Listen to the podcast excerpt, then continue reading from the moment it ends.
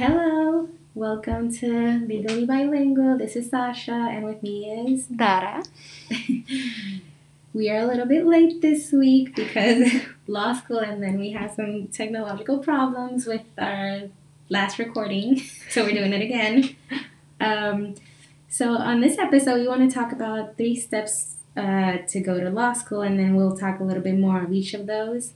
Um, but the three uh, general steps are to complete a bachelor's degree, uh, take the LSAT or LSAT, and apply for law school. And before we just keep going, you know, of course, we're talking about our personal experiences. We're not experts in any of these fields. We're not mentors. We're not tutors. Yeah. so do your research. yeah, definitely uh, do your research, and you know it, it's different for each person. But these are like the general overview of how to apply to law school. All right, so first, um, it could be any bachelor's degree program from any accredited university or college. Um, some people that know that they want to go to law school normally pursue a bachelor's in political science, but it can be any bachelor's. Right. I mean, we definitely had have different bachelors, and we're Mhm. still here together.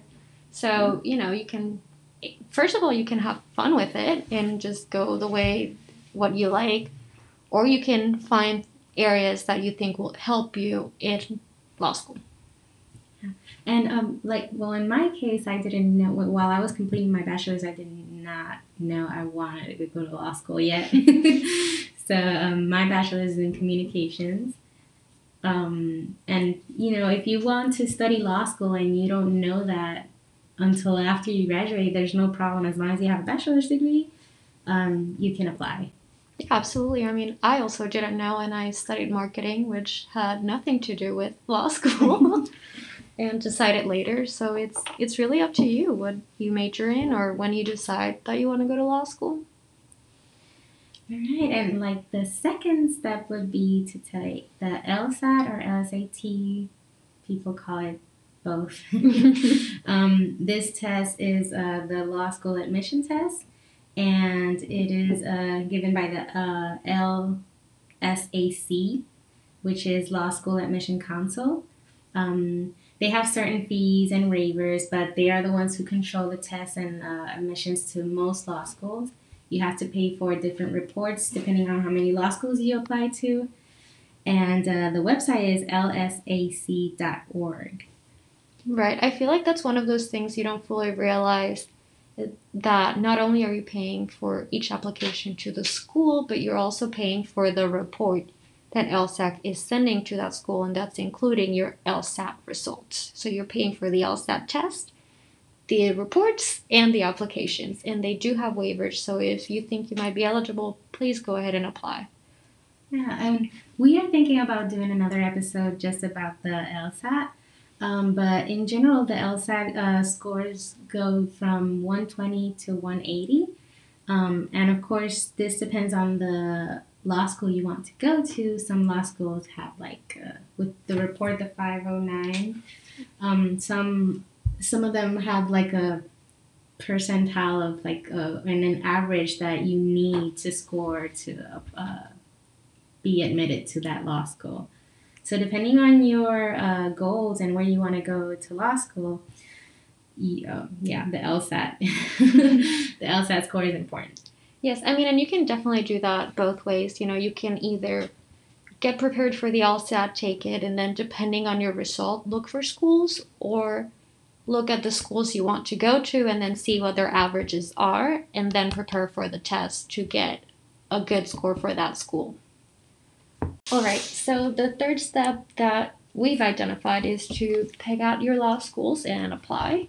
That's when, you know, now your GPA and your LSAT scores are being combined. I will say, at least for me, you know, you know, if you're someone like us who didn't decide about law school later, and maybe you don't have the 4.0 from undergrad, definitely then the LSAT can become a priority, and you can kind of play those numbers games as to like aiming for a higher LSAT depending on your GPA, or aiming for an average LSAT if you do have that 4.0 or things like that.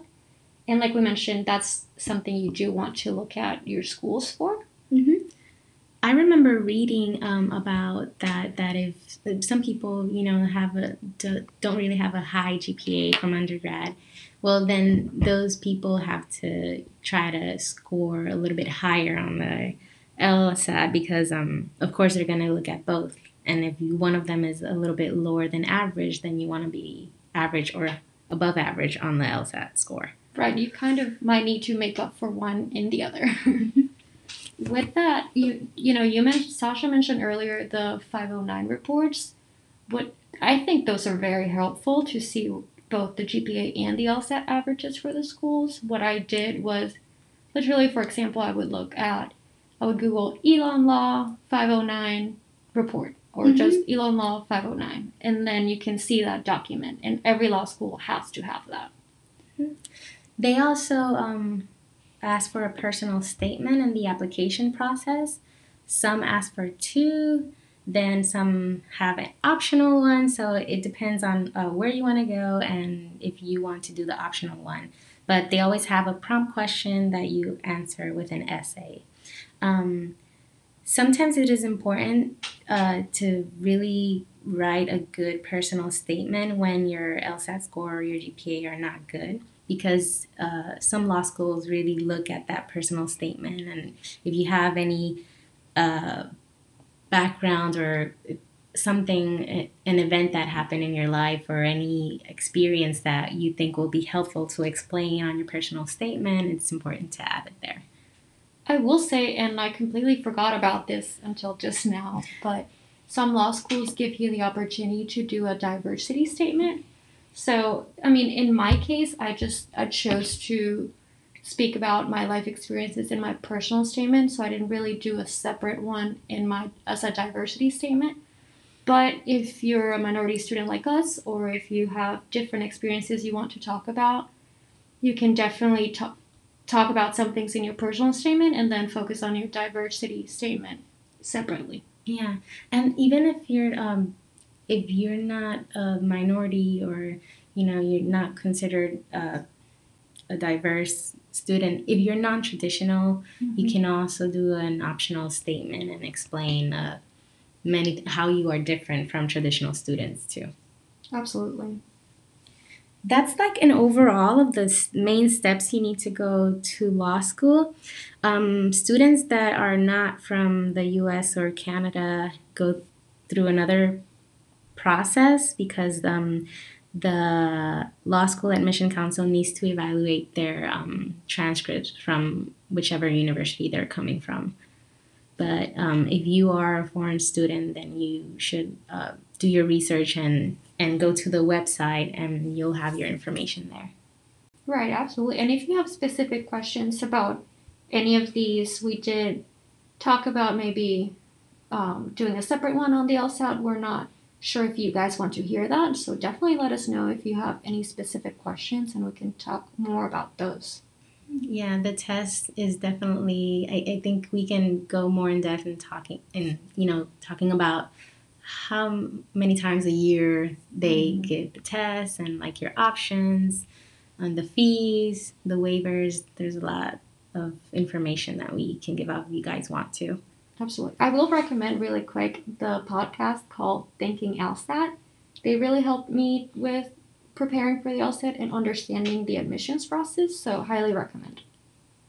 All right, so that's about it. This is a general overview of the steps to go to law school, and I, it's a shorter episode, but I guess it's very informative. Um, we had a very busy week, and we have two weeks left of law school this trimester, and then prepare for finals. But we'll definitely keep recording for you. No, absolutely. We'll hopefully tell you all about our finals and what comes up in the next few weeks. mm-hmm. So yeah, thank you so much for listening. We can officially Thank say you. we're on Instagram. Yeah, We're legally bilingual on Instagram if you want to try follow us there and then you can ask us questions or anything you want us to talk about. Yes. Thank you. Thank you. Bye. Bye.